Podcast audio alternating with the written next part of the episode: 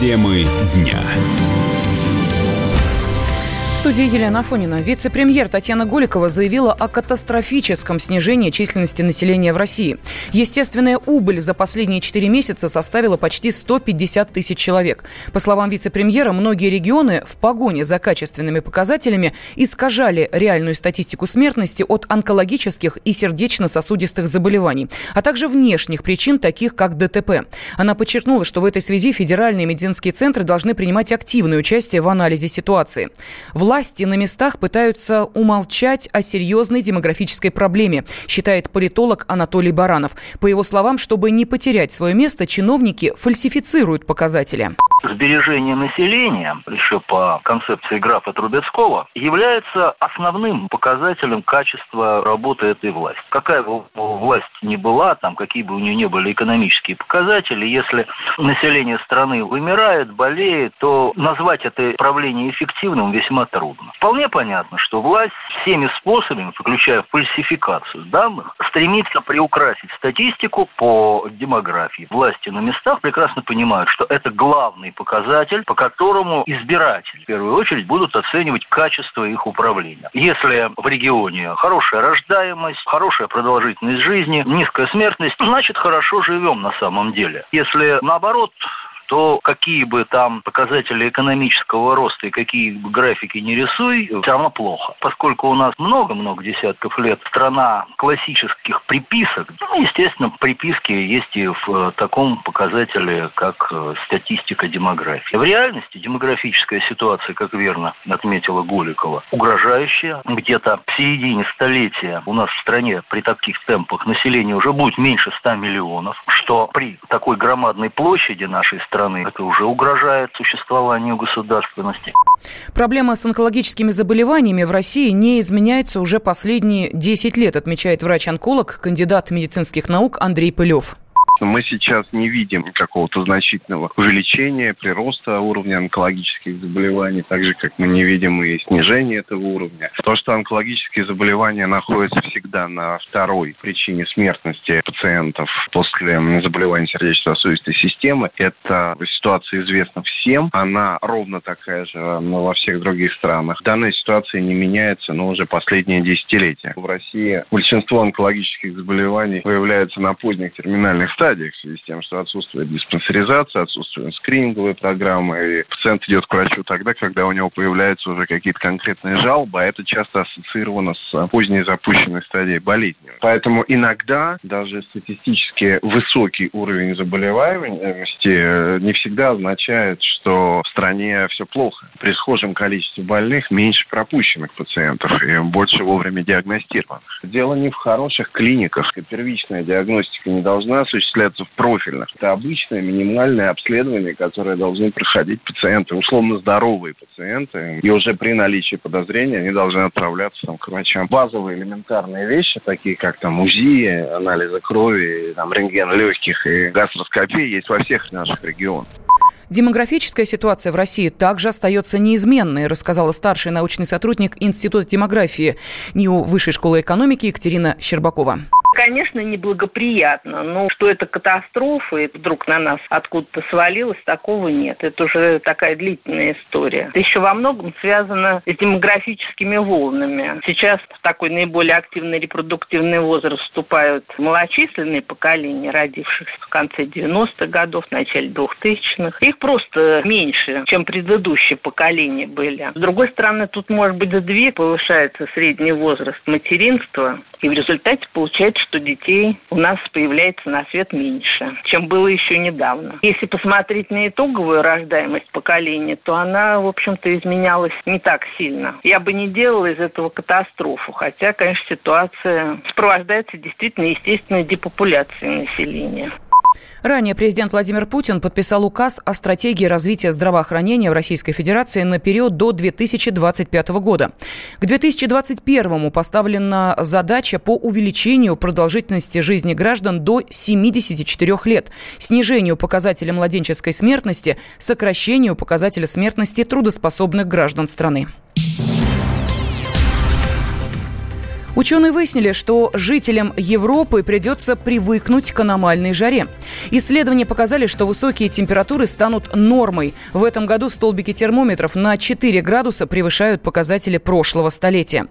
Заведующий лабораторией климатологии Института географии Российской Академии Наук Владимир Семенов считает, что вспышки аномальной жары – это признаки глобального потепления последние 30 лет ну, летняя температура увеличилась там полтора-два градуса в летнем. В Европе на территории России, то, естественно, это сопровождается увеличением э, частоты таких э, событий. Есть еще эффект атмосферной циркуляции, которая, вот, судя по исследованиям, также, скажем, благоприятствует формированию таких долгоживущих э, антициклонов, ну, называемые блокинги, блокирующие антициклоны. Такие области высокого давления, которые длительное время стоят на одном месте. Вот именно вот в таких областях и возникают волны жары. Так было в Европе, так было в 2010 году в московском регионе. Вот. Поэтому, в общем-то, да, происходящее сейчас, оно укладывается в те, как бы, в понимание тех процессов, которые связаны с глобальным потеплением погода начинает смещаться в южные регионы, то есть в Москве вот сейчас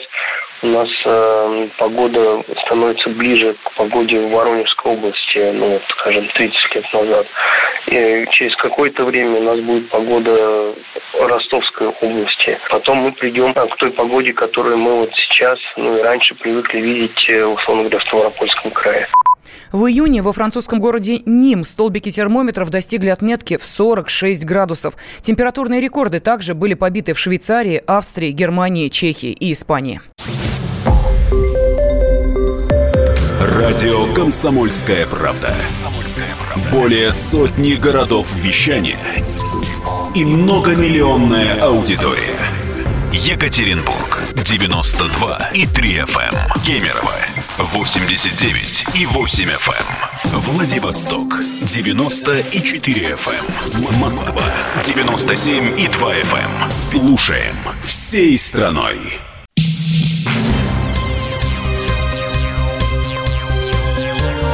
Темы дня студии Елена Фонина. Число жертв паводка в Иркутской области достигло 20. Таковы данные МЧС. Власти региона обсуждают вопрос об объявлении траура. Режим чрезвычайной ситуации продолжает действовать в нескольких районах. Подтопленными остаются почти 3000 жилых домов. С подробностями наш корреспондент Яна Лисина. По последней информации, уровень воды в реке Ие а, упал до отметки 734 сантиметра. При критической отметке в 700 сантиметров, то есть можно говорить о том, что, а, возможно, завтра вода опустится ниже критической отметки. Ранее была информация, что 17 человек без вести пропали. Вот слава богу, что 9 человек найдены сегодня, уточнили информацию в МЧС. То есть 9 человек просто оказались отрезанными от своих а, родственников, то есть на другом берегу, а, остались без связи. И вот э, буквально сегодня, вчера поздно вечером, они вышли на связь, и с ними все в порядке. Можно сказать о том, что все идут восстановительные работы. Понятно, что в, в первую очередь это электроэнергия. А сейчас в 46 населенных пунктах из 60 установлено электроснабжение. Восстанавливается в Тулуне в первую очередь водозабор. Федеральная трасса вчера открылась. То есть эм, постепенно так город оживает мусор, э, мусор убирают. Также отмечу, что а, многие санатории, оздоровительные учреждения, детские лагеря э, и многих регионов откликнулись на то, чтобы пострадавшие дети смогли отправиться сейчас на отдых. В частности, Алтай э, готов принять 360 ребятишек.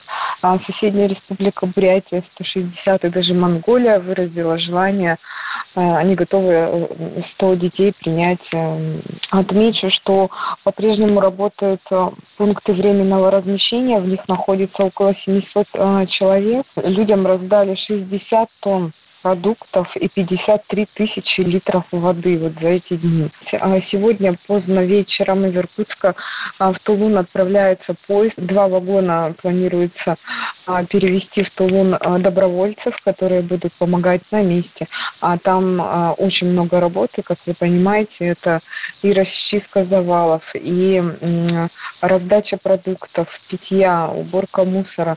Более двух тысяч людей уже получили единовременную материальную помощь. Это 10 тысяч рублей на человека. Но это только разовая помощь. Естественно, будет еще и будет уже скоро.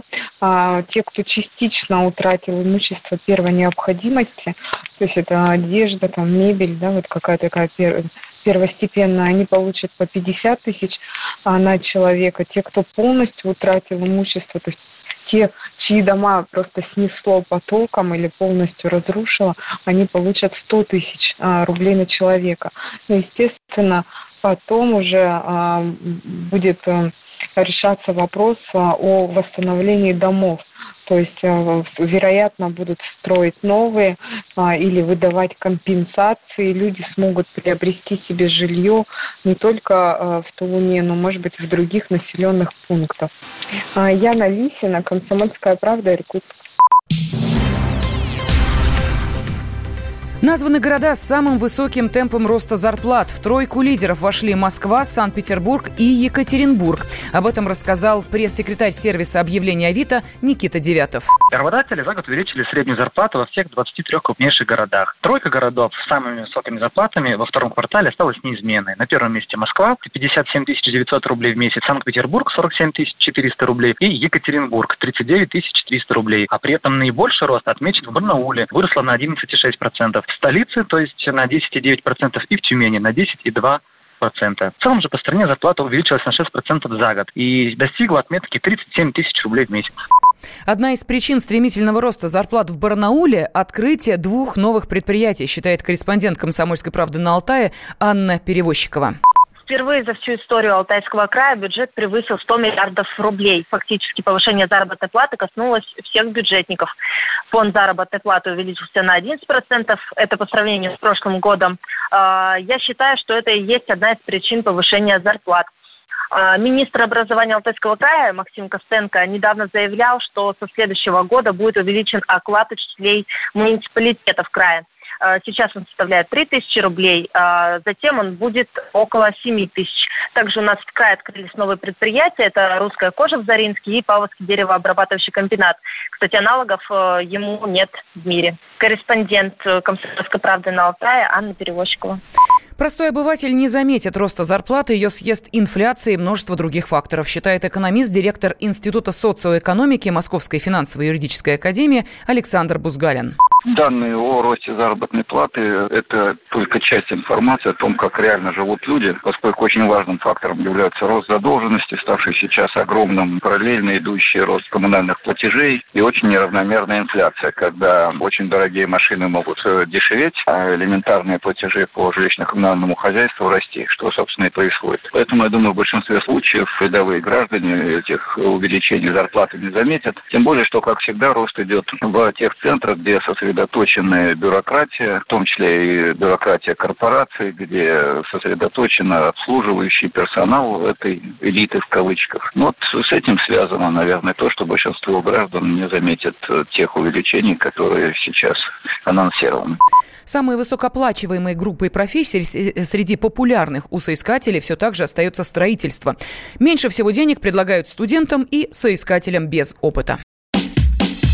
Накал страстей на радио «Комсомольская правда». Кто прав? И главное, кто виноват? все губернаторы и мэры сидят у телевизора с э, блокнотиком. Не дай бог, кто-то что-то сейчас Путину задаст какой-то Врачей вопрос. нет? Нет.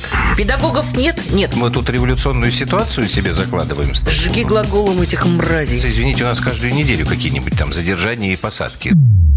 Андрей и Юлия Норкины. По будням в 9 вечера программе «Простыми словами». Не могу ответить на этот вопрос.